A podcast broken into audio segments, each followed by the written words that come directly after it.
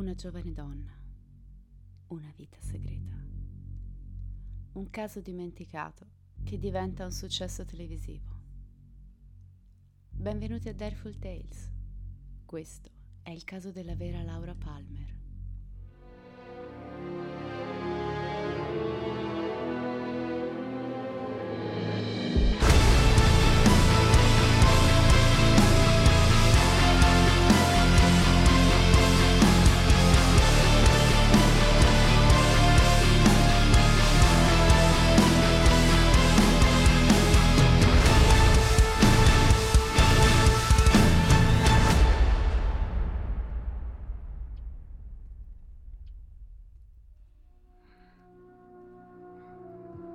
Cercherò di procurarmi due birre e delle patatine giù in cucina. Poi voglio che mi racconti tutti i tuoi guai. Ci vorrà tutta la notte. Beh, la notte è giovane. Senti, mentre vado a prendere queste cose, perché non ti vesti? Non posso dirti tutti i miei segreti. I segreti sono pericolosi, Audrey. E tu ne hai. No. Laura ne aveva tanti di segreti. Cercare di scoprirli è il mio lavoro.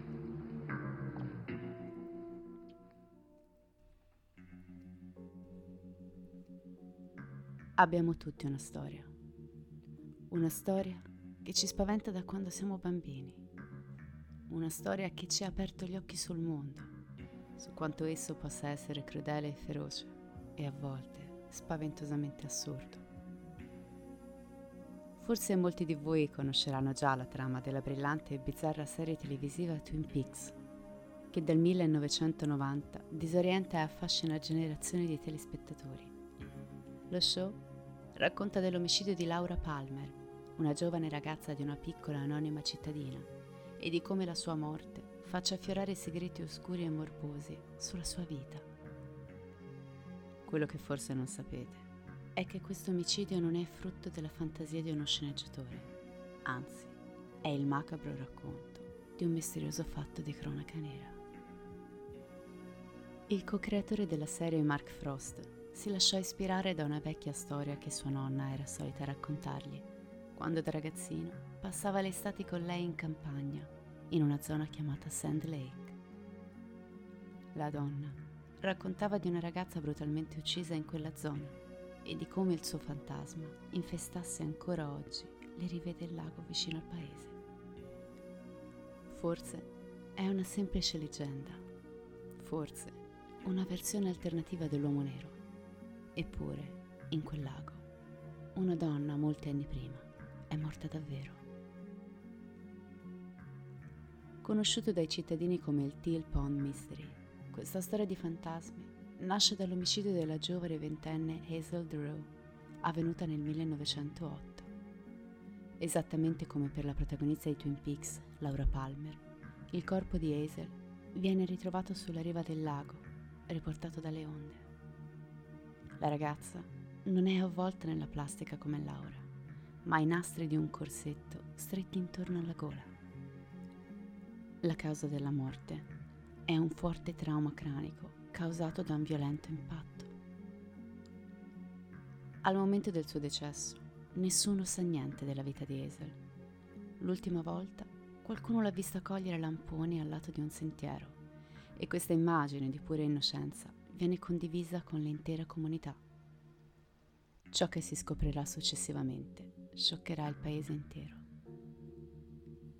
A detta di tutti, Hazel non ha mai avuto un fidanzato ma dopo il suo omicidio la polizia scopre che in realtà la ragazza ha rapporti con parecchi uomini, uomini che incontra di notte e a cui scrive in segreto.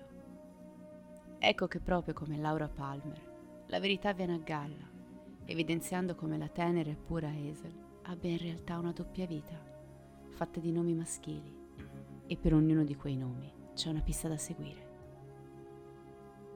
C'è Frank Smith, un contadino conosciuto da Hazel, ma che subito dimostra avere un alibi convincente. È poi il turno dello zio della ragazza, William Taylor, che vive a solo un chilometro di distanza da dove viene ritrovata la giovane e che aiuta le autorità a spostare il corpo dall'acqua. In città trovano eccessivamente strano il suo atteggiamento. sembra particolarmente malinconico e borbotta spesso di farla finita. Successivamente anche lui però viene scagionato per mancanza di prove. Poi tocca a un professore, poi a un commesso. C'è inoltre un uomo, una figura all'osca che la gente non chiama per nome, ma che addita come l'idiota. Le voci parlano di come sia solito torturare piccoli animali. Infine, la madre di Esel parla di un gentleman proveniente da fuori città, dai forti poteri ipnotici, capace di irretire le menti con un semplice sguardo. La lista dei sospettati è infinita, tutti uomini che apparentemente hanno avuto un flirt con la giovane deceduta. Un dentista che aveva chiesto a Esel la sua mano, un autista di autobus che la frequenta in segreto, anche un milionario locale, Eric Rambrot, proprietario di un resort che organizza serate discutibili, fatte di orge e donne trattenute contro la loro volontà. Orge a cui, secondo le male lingue, partecipa anche Esel, in quanto concubina segreta del riccone. Con il tempo, però, anche le accuse verso Henry cadono, nonostante alcuni giurino di aver sentito delle grida di donna provenire dal resort intorno all'ora dell'omicidio. Nonostante le ferite sul corpo della ragazza siano coerenti con la sua morte, le autorità scelgono una teoria alternativa, forse per placare la comunità in fermento. In un articolo del quotidiano locale, la polizia dichiara che dopo cinque giorni di accurata indagine, in cui molte sono state le teorie avanzate, non è stato trovato un movente convincente per un omicidio.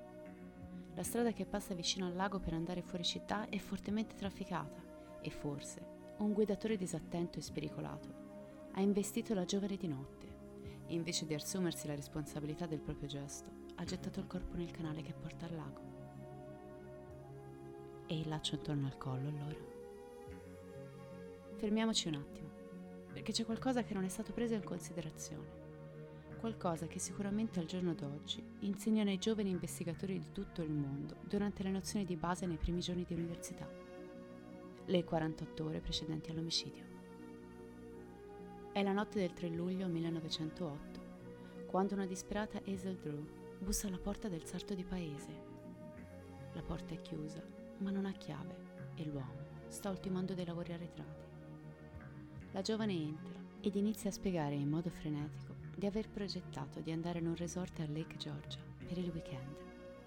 Porta sotto braccio un fascio di tessuto appena acquistato e prega in ginocchio il signor Schumacher, il sarto, di realizzare immediatamente per lei una camicetta.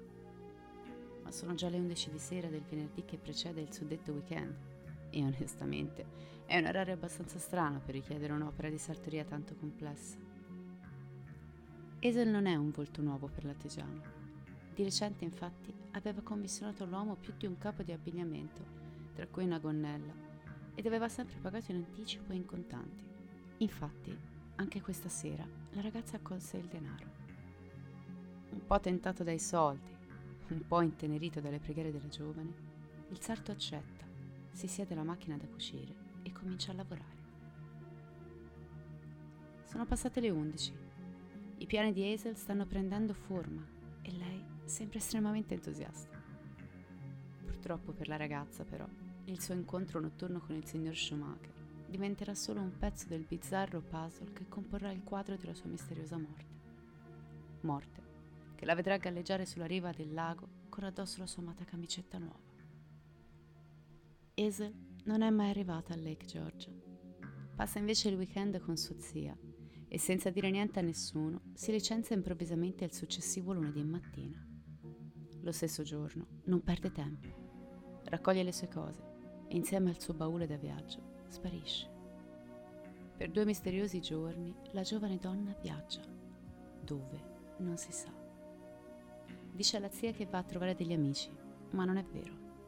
Alla stazione fa un fugace incontro con una giovane del suo paese e le dice che sta andando a incontrare qualcuno, ma non le spiega altro.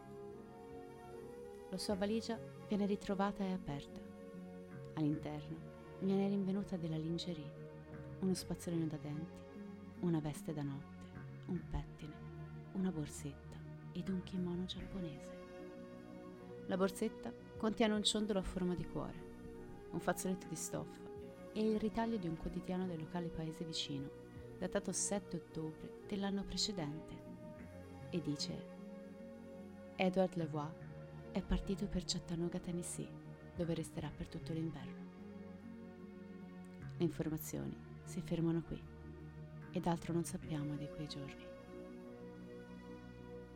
E così torniamo su quella riva, sulla sabbia dove giace il corpo freddo di Hazel Drew, ricordata da Mark Frost e David Lynch come Laura Palmer. La sua doppia vita svelata in una giostra tragica di nomi e volti maschili.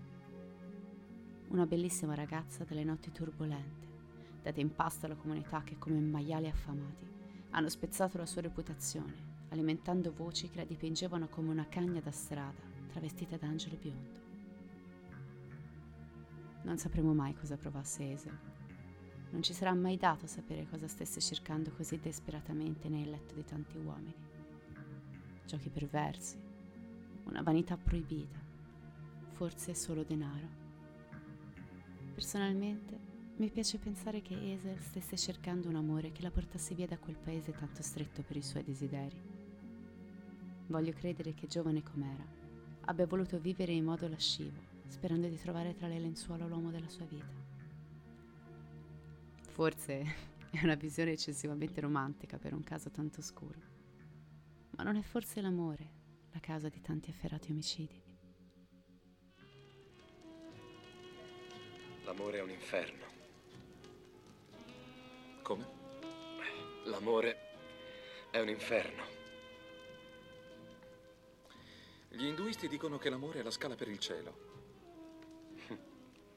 Sono anche noti per le passeggiate sulle braccia ardenti fatte a scopo ricreativo. Autodisciplina. Autodisciplina e amore, una bella lotta. Amore terreno. C'è un altro tipo d'amore? Quando ci sei dentro, c'è solo quello. È come essere travolti da un tir e non c'è sollievo. Ma ti fa sentire più vivo, Ti fa sentire tante cose. Dolore incluso. specialmente quello. Non riesco a non pensarci. A quanto pare il suo è un caso molto serio. Sono stato preso, legato e marchiato a fuoco. Lei la contraccambia? Eh Beh, questo lo spero. E lei invece? È in fase critica anche lei? È come se mi avessero aperto il cuore con un grimaldello. Niente di male. No. È rimasto chiuso fin troppo a lungo, credo. Beh, auguri. Anche a lei. Alla sua. Fatemi sapere cosa ne pensate inviando un messaggio privato alla pagina di Direful Tales o scrivendo direttamente sul nostro gruppo privato, sempre Direful Tales, a cui potete iscrivervi. Vi ringrazio per la compagnia e vi aspetto al prossimo episodio. Come sempre, restate spaventati.